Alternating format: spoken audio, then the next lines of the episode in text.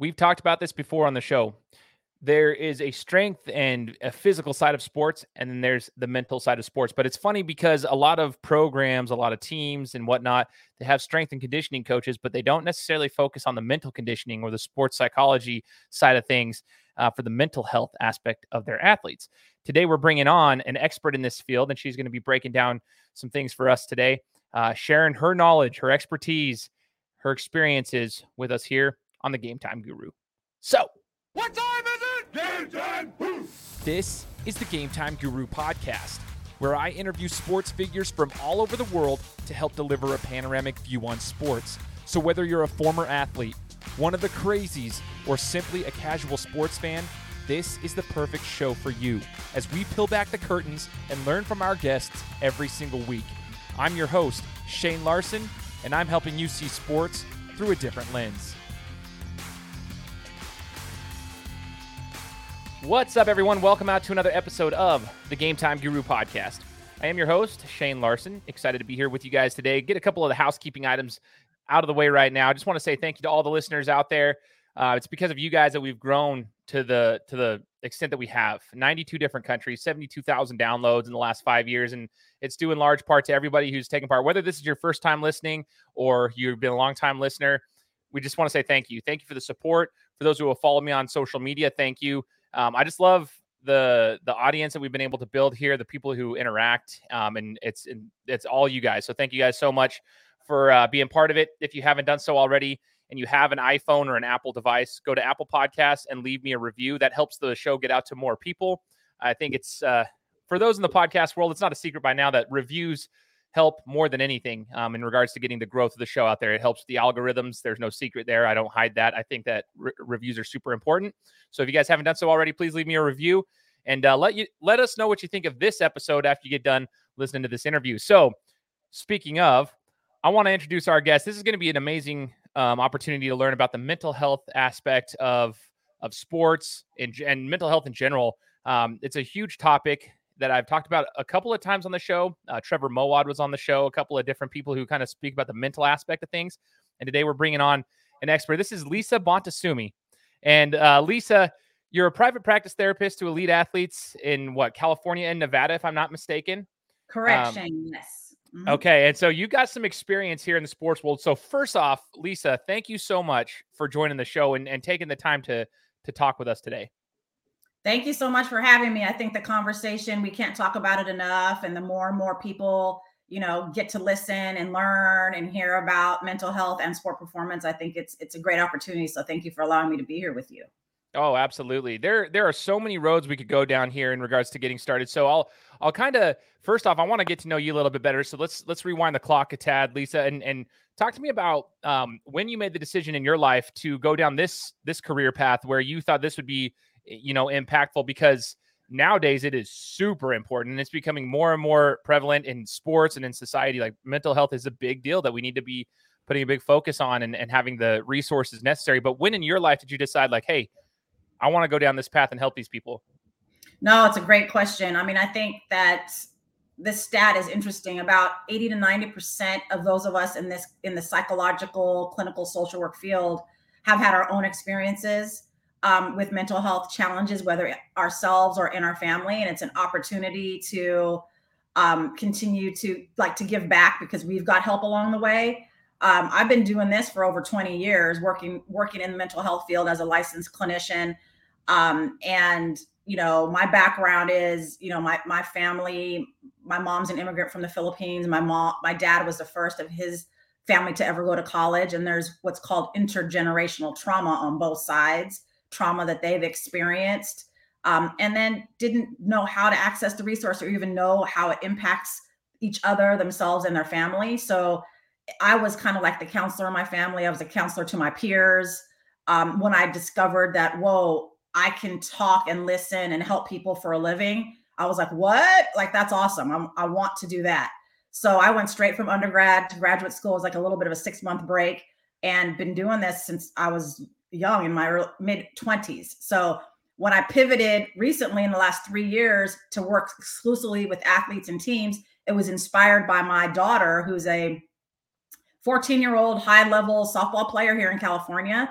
and she struggled with anxiety at, at the plate, um, negative thoughts, um, not believing in herself, um, overthinking stuff that really impact her ability to perform in the physical way me and my husband knew how, knew she could, right? So I was like, wait a minute, he's a therapist too, which is also kind of hilarious and funny, people tell me. But um, we both helped her with some cogn- cognitive behavioral techniques and skills to help her manage that sort of performance anxiety, the negative thoughts. And then I was like, wait a minute, she can't be the only young female athlete, the only athlete, the only female ever to feel this stuff. And so I went back to school after twenty years um, to pick up the skills um, of the sport performance side. Um, and it's funny, our children teach us things that sometimes we don't even want to know about ourselves. So she got me back in contact with my own sort of athletic identity and my own trauma around being injured and not having anyone to really support me with the physical and emotional aspect of that. So that's kind of how I pivoted. It's, it's really my purpose now. I tell people, like, I feel twenty years younger doing this work. Um, it's just, it's my lane and I love being in it.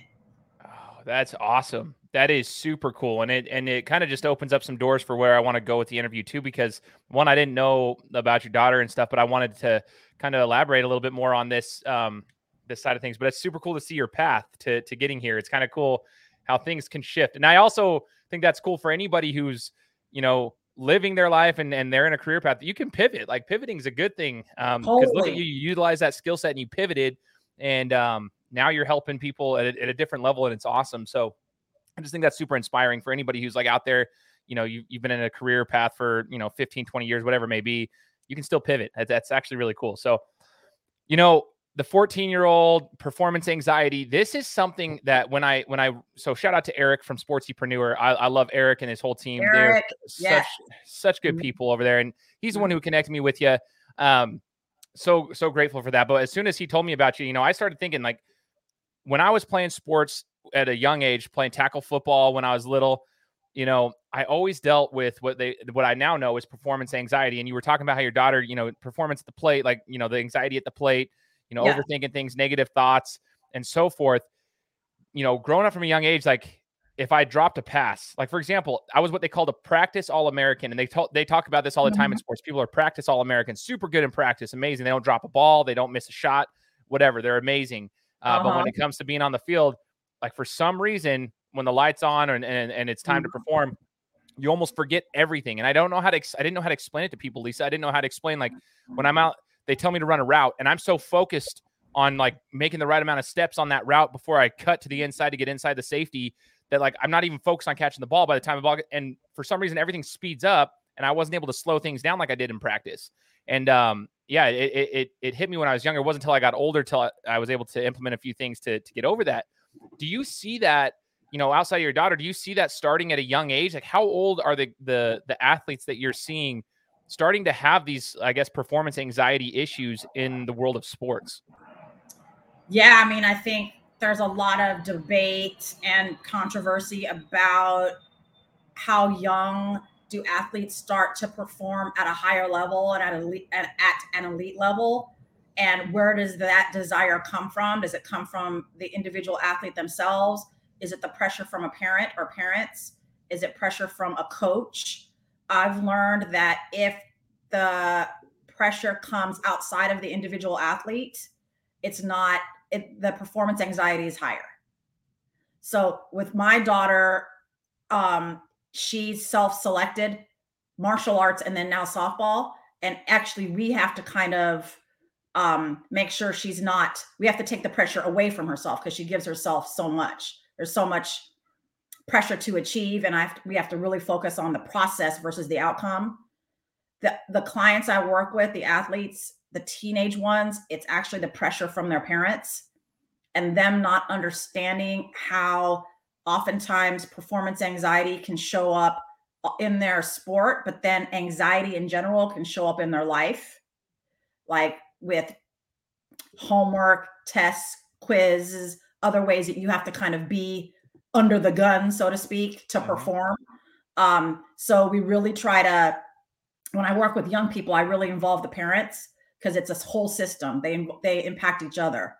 Um, But once they're like nineteen, twenty, twenty-one and older, they can make their own decisions. And it's a little, little less um, pressure, but then they become, they feel pressure from their team, their teammates, the, the, the lights, the glitz, the, you know, the, the next win.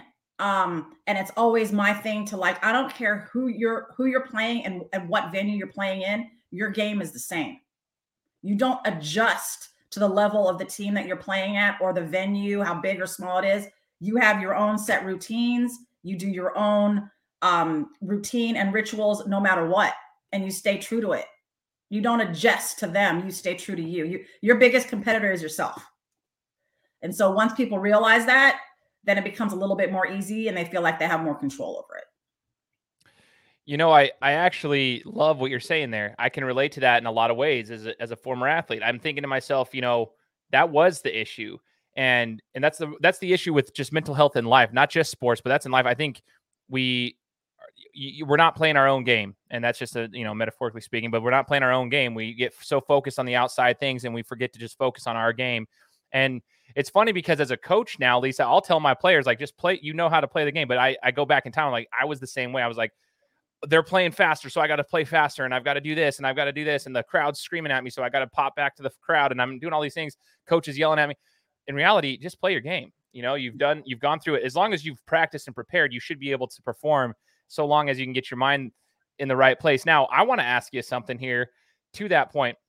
We can talk about it all we want. Like, hey, just play your game, play your game. Yeah, exactly. What are some of the tactical things you've, you've told athletes to like implement in regards to being able to do that, to get their mind in the way that they can calm down? Is there any like breathing techniques or anything that you've shared that can help uh, young athletes or athletes in general? We'll get to the, the elite athletes at, at some point too in this conversation, but anything that you can share here that might be of help?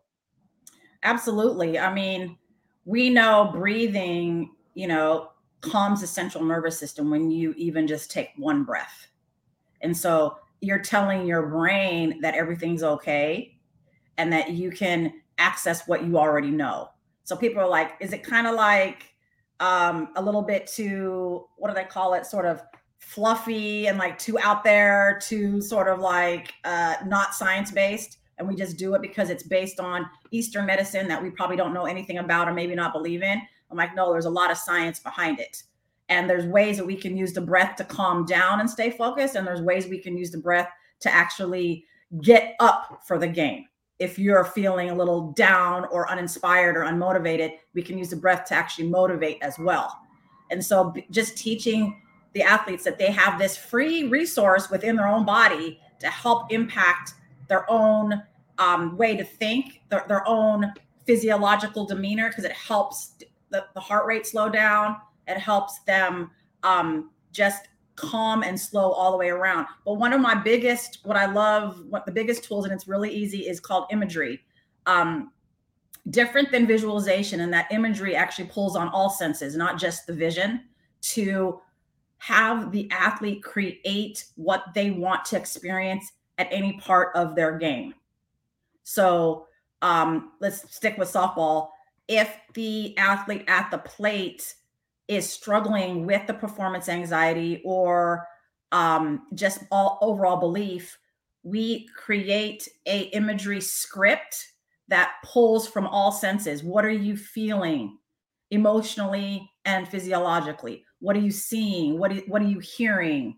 And you build like a multidimensional scene that we then write a script for, and they train on it.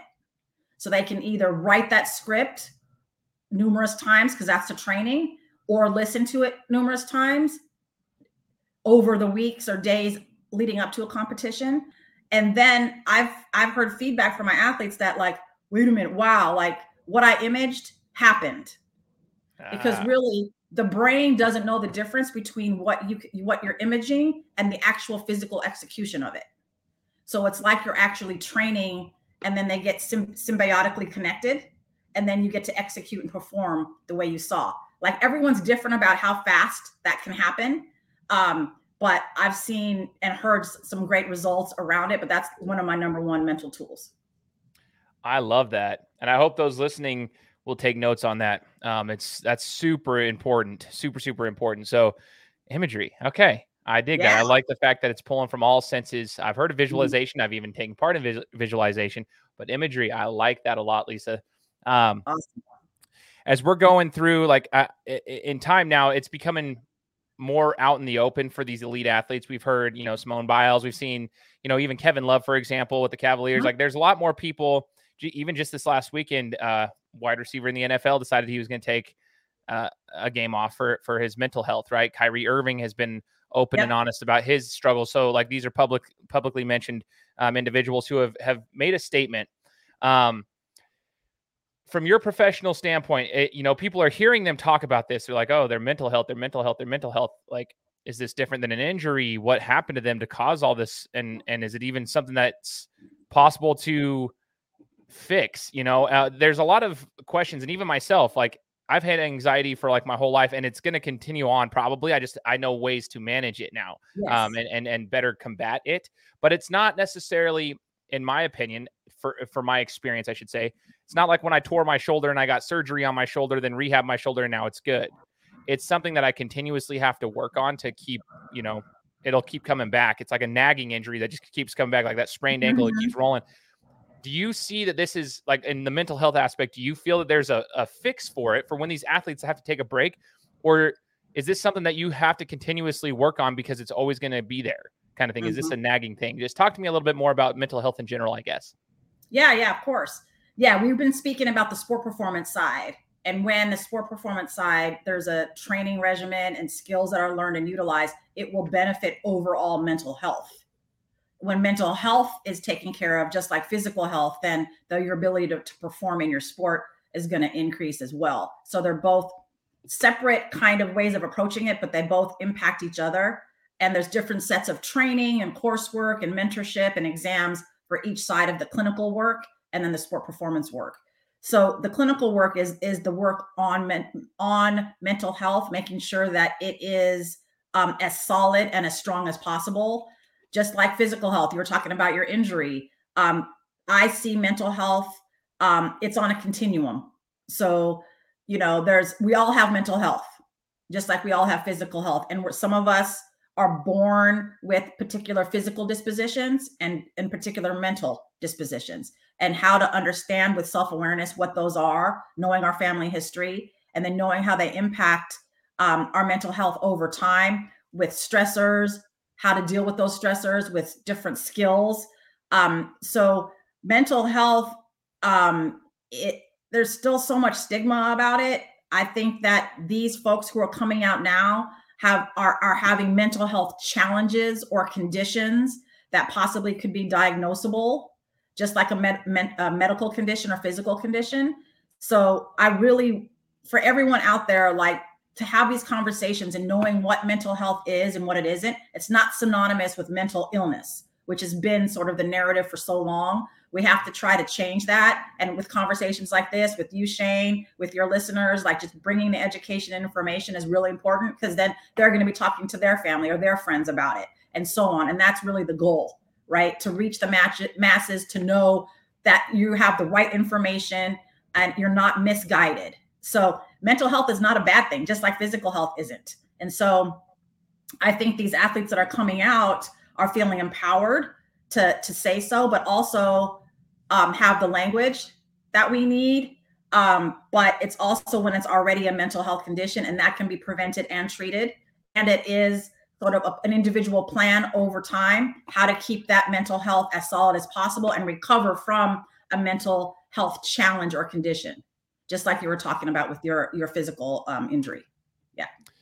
That is so insightful. I just took notes here. Mental health is not mental illness. Um, and, and then a question that came to my mind after you were talking is, do you think it's, it would be necessary? I guess just, I just would like to have your thoughts on this, because we see strength and conditioning coaches all the time. And when yeah. I spoke to Moawad on my show before he passed away, he, He was a mental consultant. He was going to different colleges. He was working with different teams as a mental, cons- like a mental conditioning coach. That's what he was for Russell Wilson, for the Seattle Seahawks. That's who he was. They, they had one of these, but it's not very common, or at least not spoken about. Your thoughts on that, Lisa, in regards to like these teams, these programs, even at a young age, like clubs, all sorts of stuff. Like, do you think we need to be putting as much time and effort into having a mental conditioning coach as we do as strength and conditioning coach? Absolutely. I do. I do. I, I believe that whatever we might call it, a mental conditioning coach, um, sport performance consultant, a mental health specialist, I believe should be on the sideline with every other coach on the sideline during games, at training sessions, not because they're going to give therapy or something like that during the game, or it's the presence and the building of the trust and rapport with the players that they're valued. Like what I give in my role is just as valued as the goalkeeper coach, as a second assistant, that I'm there um, to get to know the guys, or for the guys to get to see me, that I'm human, that I, that I have my own life. I have my own experiences, and I'm here to meet you where you're at. I'm not just going to be behind some screen or some office and waiting for you to come talk to me. Like that, that's not the, that's not going to work. The guys right. or the gals will never come. Like the, the, the team I work for, the Oakland Roots Sports Club, like there's so many ways I've needed to creatively engage them because it's new. The team has never had this. It's newish, and there's still work to be done to, to integrate me fully and to have the full support of everyone to make sure that the guys who talk to me feel comfortable um, and not sort of talked about in a negative way or like, oh, teased or whatever. Like, I think it's just as important and as visible as a person can be, the better. Um, and putting and, and each player having their own training program is key in making it individualized, because every player is going to need something different, because these are humans first. You know, for them to perform on in their sport has everything to do with who they are and their disposition and like what what the issues are. So it's my job to get in there and to, to know the guys, um, know what their lives are like beyond the pitch, and to support in the best way possible. So I, I believe it, it's super important. I love that. I would love to see that. Um, when I talk to people like you, like an expert in this field, I think it's so necessary to have that. I wish there was an investment there. I think the fear of one, I think people are just set in their ways in, in the sports world, but two, I think there's a fear of the unknown. There's the fear of, will this even be utilized by the athletes and so forth? I, I feel like it would be. However, this is where it goes into my next question. As I coach these young athletes now that are in high school, um, I, I'm around a lot of the high school athletes and I see their personalities. I could see this being a problem, especially at the younger level where, you know, so-and-so might get made fun of, like you said, teased because they went and talked to you. And the other ones might not even think that they need to have this because they're like, well, I don't battle with depression or anxiety. I'm, I'm the all-star and I do just fine, or I'm just living my life. And they might be scared that the, the whole con it's like this, this fear they have of, if I go talk to her, then I'm going to find out that I have all these problems that I didn't even think I had before. So I, and then I'll, then I'll get anxiety that I didn't have before. Like this, it's, it's all this stuff. How do you think we could break that, Lisa? How do you think we can break that misconception, I guess, just the misinterpretation of what you guys can do? Yeah, I mean, I think that um, it starts from the top down. If the only way someone like me is going to be successful integrating into a team situation or a school um, or a league is that everyone from the from the depending on the level, the owner, the athletic director, all the stakeholders from the top, enforce and talk about the positive aspects of it and how the athletes can access it. And, and that if there's any teasing or anything that happens, that there's going to be, you know, some, something to answer to there. Um, so it, it's a systemic integration of people like me, professionals like me, and that delineation again of the mental health, the clinical therapist that I am, and the sport performance consultant that I am. If if we even had one of those, because some oftentimes they're two different people. If you had the sport performance consultant, knowing that I found I have found that that's the the the most common entree point into having a relationship with me is talking about their sport. Every athlete wants to be better, you know, except the recreational athlete, maybe not, but elite and above want to be better. And if I'm telling them that I can teach you some skills to help you be better and feel better and be more confident, why wouldn't you spend at least twenty minutes with me to learn a little bit? And then if you want to go from there, that's that's your choice. But I, I start with the sport performance oftentimes. And then as I get to know them as a person, their families, their situations, then I can say like, hey, you know, we can talk about that too. That must be a lot. You're doing a lot. You're a collegiate, you know, athlete. You have school. You have all these, you know, workouts, training sessions, and your mom is, you know, ill. So how do you how do you stay focused when your mom is ill and you're worrying about her on the things, the tasks at hand? So oftentimes it's a sport performance. That's the in, and then the mental health. Um, but the, the higher ups need to know the difference and be able to explain that as well, or invite me in to explain early on so that the, the guys or the gals know how to access me, know it's confidential, and know what's going to be said and what's not.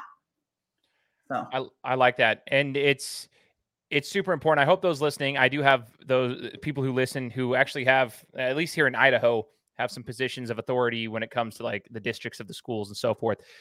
Just take note of that. It's not, it's not meant to be disrespectful or shoving it in your face, but just take note of that. It's super important. Um, unfortunately, the reality is, like I've seen it, Lisa, is like, especially the high school level, like, you know, certain athletic directors, like they, they just get, you know, they get in a routine of what they've known for so long, and it is hard. But once you can break that and show them your trust and they, they understand what you're doing, they typically are super, you know, receptive of that. And, and, and it's, and they're accepting, I should say, and it's super cool. So hopefully this is something that can happen more frequently as more and more athletes start to come out with this stuff saying, hey, how important it is. And I want, I wish we had more trainings on it. I wish there was just more focus on it, even at the, the public school system, like talking about your mental health, talking about the importance of having like a training program. Athletes can relate to that. Like having a training program yeah. for your mental health, just like you have a strength and conditioning program. Hey, I'm going to run yeah. sprints this day. I'm going to do power cleans this day. Well, what are we doing yeah. for our mental health? The same thing, building them together. Because when you have that imbalance, eventually it will break. Eventually it will break. And and that's the, and sometimes people can mask it for a long time, a very long time, but eventually it will break if you don't keep it balanced, the same as anything in your body. Um, that's right. I, I just, uh, I, I hope that this is a change that can be made uh, going forward. Now, I do want to ask you this for any athlete that's, that's playing, uh, competing in their sport, especially these like big time athletes.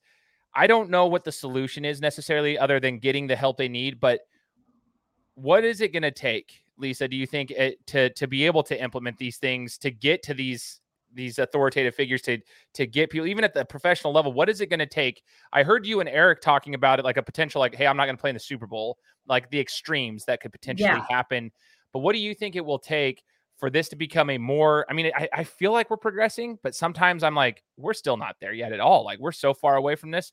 So yeah. I, what do you think it will take to get to the point where we take this stuff seriously? It, is it going to take a certain amount? Is it going to take something drastic?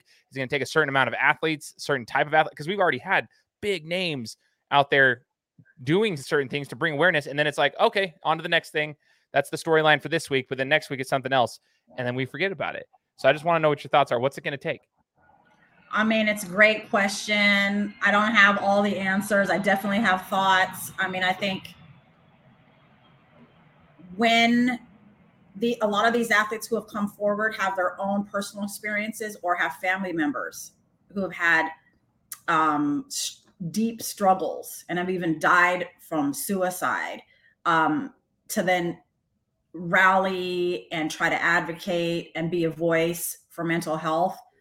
If I'm going to look at that as a as sort of a pattern or dynamic, I feel like it's almost like these higher ups need to have a personal experience of it. If their if their athlete is not personal enough, like what would it be? Right. Um, because right now, this is a this is an optional. It's it's optional to care about it. Right. Right now, and there's still a lot of naysayers and people who don't believe in it because I don't think they understand it. You know, there was a time when nutritionists weren't valued in sports. Um, you know, we're sports psychologists who, who are about the sport performance side weren't valued or seen as, you know, oh, they're just going to shrink my brain, or they're just going to, they're just going to coddle the athletes and not actually help them be m- mentally more resilient, but give them permission to be weak. So there's all of these stigmatized types of old school thinking, uninformed thinking around what someone like me and my colleagues are able to do and how we can help. I think training and education is a really good point. I've actually partnered with um, a program called the Cutler Wellness Programs, and we've actually even um, have contracts with the N A I A and the junior colleges nationwide to provide mental health education to athletic trainers, coaches, as well as the athletes themselves, so they all understand. Um, and so I'm the clinical arm of that program. And so we're just trying to take it state by state, one athlete at a time, one school at a time. And then it's just the, the word is going to spread, just like with anything else, word of mouth, or like, oh yeah, I got this help, or I saw this person and this is how it helped me. And people trying it, having the courage to just have a conversation with someone like me and my colleagues in my profession. There's nothing, no shame in it. It's a conversation just like we're having.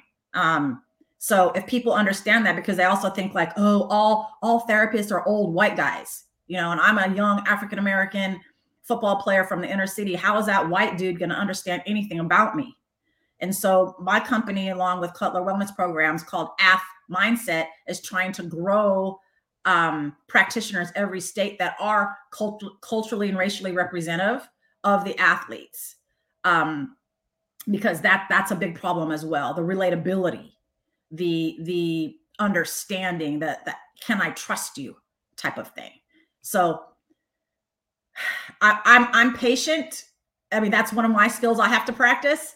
Um, and I really have to be like, you know, like I said, one day at a time, one athlete at a time, and, and it's going to be, it's going to continue to grow, and it, and it will.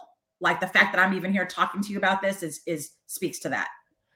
one hundred percent. And and I love that, that you are patient. And I, I hope that it doesn't take something drastic for people to start catching on. I do think though, like what you're doing is the right stuff. You're getting on the right platforms. You're getting the word out there, but I love that you're, you know, I have really good ties to the N A I A school here, College of Idaho here in, okay. in Idaho. Right. So I've got a lot of ties here to the, the head coach of their basketball program, for example, good friend of mine, and, and, uh, and the junior college here in Idaho called College of Southern Idaho, one of the top ju- junior college basketball programs in the entire country.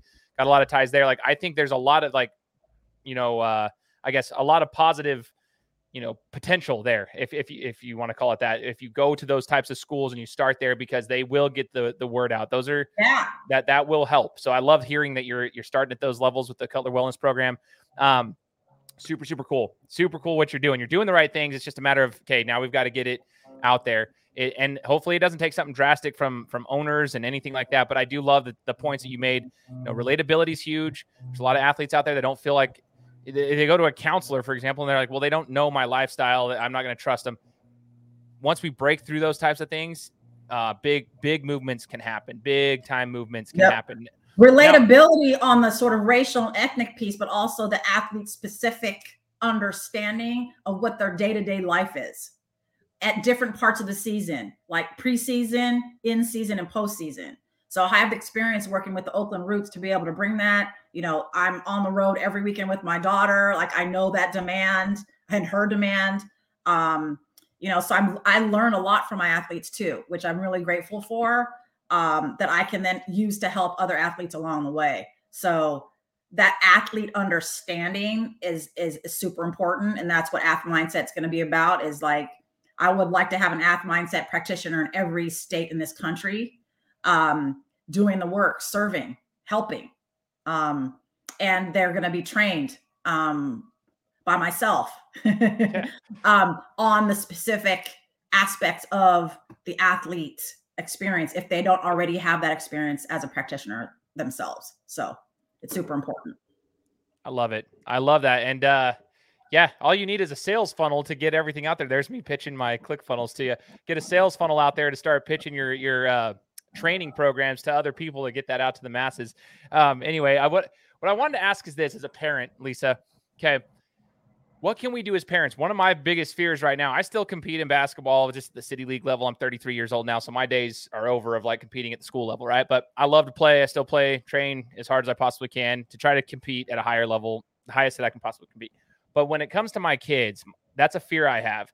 Will they have the anxiety that I had when I was playing sports if they choose to play? And then as a parent, do I want to be one of those parents that's, you know, demanding? How do I want to be? Because I'm a coach as well right now. And I see that pressure from certain parents. And I also see the lackadaisical effect that it can have if parents are completely disconnected from their kids and their athletic journey, and how that can have a negative effect.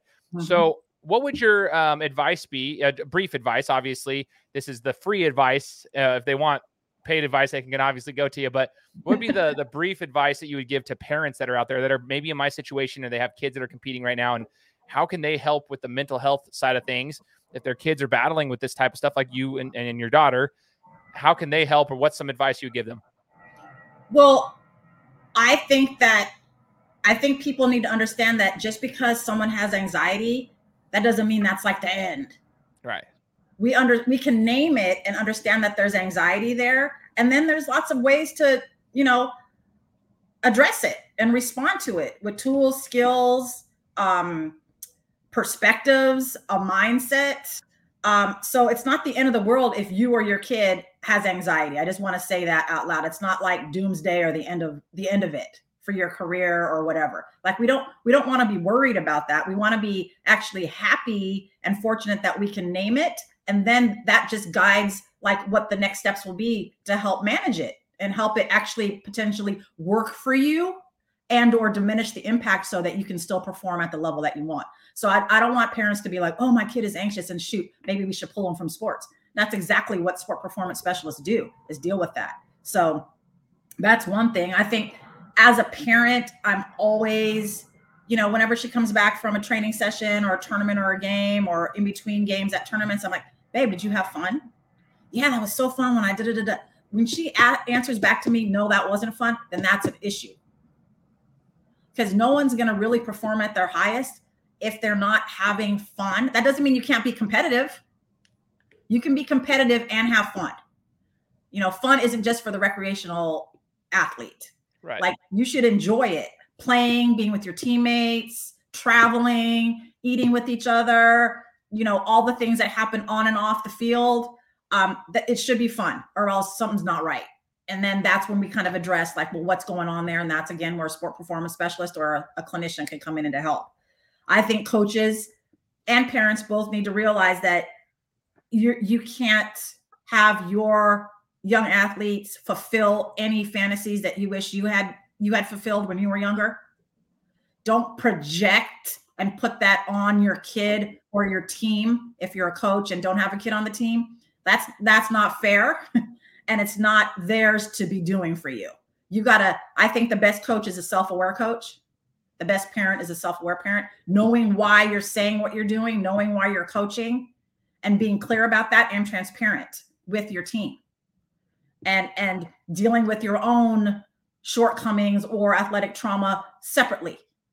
So you can be the best available adult to those athletes and developing them as the humans that they are. And, and successful coaches also don't do cookie cutter approaches. They get to know each of their athletes individually and know what it, what coaching style works best for them, and then um, execute that. Like some some players do well with being yelled at. Like that gets them like, oh yeah, coach, I'm gonna yes. Or some are like, eh, like like they shy away from that and then underperform or are scared to make a mistake. So you have to learn learn your athletes. And learn what, what approach is best. Just like as a parent, learn your kid. I have two kids, their approaches are different. So learning that and being open and putting your ego to the side, basically. So awesome. I was taking notes here as you're talking. I just love the stuff that you're saying, Lisa. I'm like, I geek out on this kind of, this kind of thing. And it's huge for me as a parent and as a coach. So I'm like, I, I already know what I'm going to be telling some of my other coaches that I, that I work with and stuff. I, I just love this. Uh, best coach awesome is a self-aware coach. Best awesome. Parent is a, is a self-aware parent. Beautiful, beautiful. Lisa, tell the audience where we can find you. LinkedIn, do you have any websites where we can find you that you're allowed to talk about? I don't know. Like, just let us know where we can find you so we can put it here in the description if there is somewhere. Yeah, totally. My website is ath, A T H, mindset dot io. Um, I'm also on the Oakland Roots Sports Club website, oakland roots s c dot com. Um, I'm on LinkedIn under my name, Lisa Bonta Sumii. Um, I tweet, so I'm there too. And I'm on Instagram. And I'm doing a series of talks on athlete mental health on Clubhouse. And I'm doing sponsored series. So if any business wants to, you know, um, get their name out, especially with the holidays coming. You want to sponsor some rooms on this very, very important topic, you can contact me and we can make it happen. I love supporting businesses um, and just keeping these conversations going. So that's kind of what I'm doing right now. And I just have to say, shout out to the Roots. They are in the playoffs um, in the U S L. Um, this is their first season in the U S L. They just got promoted to it. And we started off really with a lot of adversity. And now, you know, we're making history as a club in our town of Oakland, California. And it's just awesome to be a part of and to see these guys just grow on the field and off. This is awesome. That is so cool. That should be a whole nother episode in and of itself, learning about the Oakland Roots. I, I love talking about these, these clubs that are, you know, on the people will just forget about them. No, there's some really good athletes on these clubs. I wish people like knew more about them, but shout out to the Oakland Roots. That's super, super cool. And the U S L, like I want people to know more about that league too. Like some people yeah. don't realize there that's got some good athletes that people don't realize totally. exist. And I hate that. I hate when like sport, the casual sports fan just doesn't realize that. Oh, they just yeah. discredit it because it's not the, you know, the the major top dog leagues and everything. No, yeah. th- that's, that's amazing. So shout out to the Oakland Roots. That's so, so cool. We'll make sure I'm gonna have to go do some research, finding all these like links for all your stuff. You're on every platform. And I think that's fantastic. You can't get rid of Lisa. She's everywhere. So wherever you go, she's going to be there. So, and the clubhouse thing, I think that's fantastic. I, I can't wait to put that out there too. Sponsored series. Um, I love the fact that you're on Clubhouse. That's such a, a powerful tool nowadays. You're utilizing social media for the right reasons. I think it's fantastic. So yes, I mean, Eric, yeah. Eric's helped me with all that. I mean, Clubhouse, I went on, you know, during the pandemic and made a lot of great connections.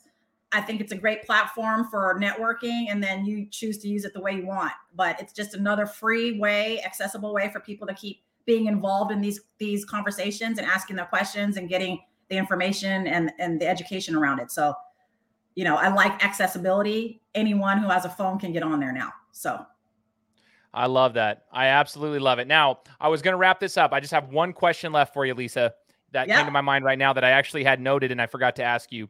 But now that we're talking about it, I have to ask before we wrap it up. Social media. We're talking about social media. Social media can play such a big part in the, the positive benefits. I, we encourage athletes to work on their branding. Now that the name, image, and likeness of collegiate athletes is allowed, you can mm-hmm. brand yourself and do all these cool things.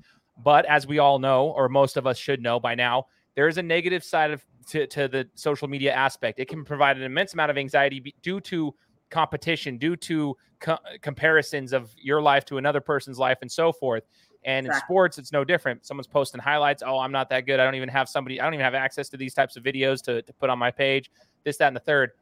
Social media, the impact, talk to us about the impact it has on the athletes that you've worked with, like that you've seen, and maybe talk to us about how athletes could go about their social media stuff. Cause it is important, but like, how do we navigate that to make sure it's not overwhelming for these athletes growing up? Yeah, totally. Especially it's now that, that they are have the ability to make impact at a younger age. And that just adds to the pressure of performing. And, you know, I'll, I'll even talk about, I hope he doesn't mind, my godson. Um, he plays for Notre Dame basketball team. And, you know, his parents and I have been like, you got to get on social media. He's like, I don't like talking about myself. That's not being humble is what he's thinking, right? It's like, I don't. It's like, why am I going to up myself? I'm no better than anyone else. And I love that about him. Um, and so there are platforms like Esportspreneur that can help with that, that can help um, create and curate a way to, to be present on social media that is designed by the parents and the athlete alike so that what you're putting out there represents yourself, your team, your school, and your family appropriately. So having some thought there. It's it's part when you post, it's your brand that you're representing. And what kind of brand do you want that to be? And a brand is just who you are as a human. Like, how do you want people to know you? I think there has to be some oversight and education around how it might be that not everyone's going to like you. Not everyone's going to agree with you and how to respond to that. I mean, I work with my athletes sometimes with mental skills just about how to respond to to some of the comments that they receive, because depending on the athlete, that can cut deep and uh-huh. affect, affect their confidence, affect um, how they feel about themselves, things like that. And we want to mitigate that impact as much as possible. So if you are going to be present on social media, be conscious about what you write, what you comment on, how you comment on it, um, and then take it for a grain of salt, you know, when you get, you know, a, a not so good post or comment in return. That doesn't define you. Like, it doesn't define who you are, your social media presence. You're so much more, um, and re- recognize that. To be on social media, there has to be a vision and a goal as to why you're there. And once that's designed, then I think it makes, it'll make more sense, and you're able to see what's valuable and let go of the rest.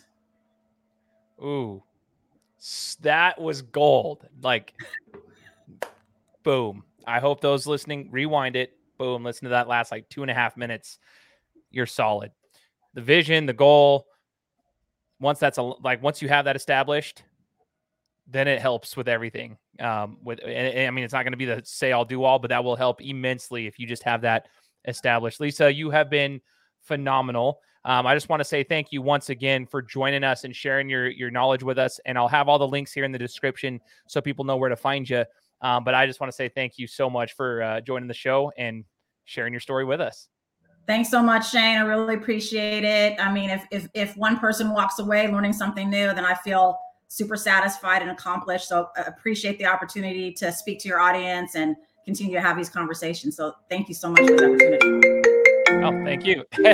Perfect. Right at time. For, that was a phone call. So it's perfect. Perfect timing. Sorry about that. I'm like, what? Hey, this okay. is, this is beautiful. Hey, no, that's perfectly, perfectly timed. And that's the beauty of recording these shows, is this stuff happens. And then we, we love it. Everybody's got full-time, full-time work to get going. And, and, and so I'll get you back to your, your day. For all those listening, hopefully you guys enjoyed the show. Leave us a review on Apple Podcasts, and hey, subscribe, because we'll be coming to you next week with another interview. Guys, thanks so much for listening to another episode of my show. Now, if you could go and do me a favor, head over to iTunes, give me five stars, and leave me a review. It would be greatly appreciated. Thanks, guys. Appreciate your support.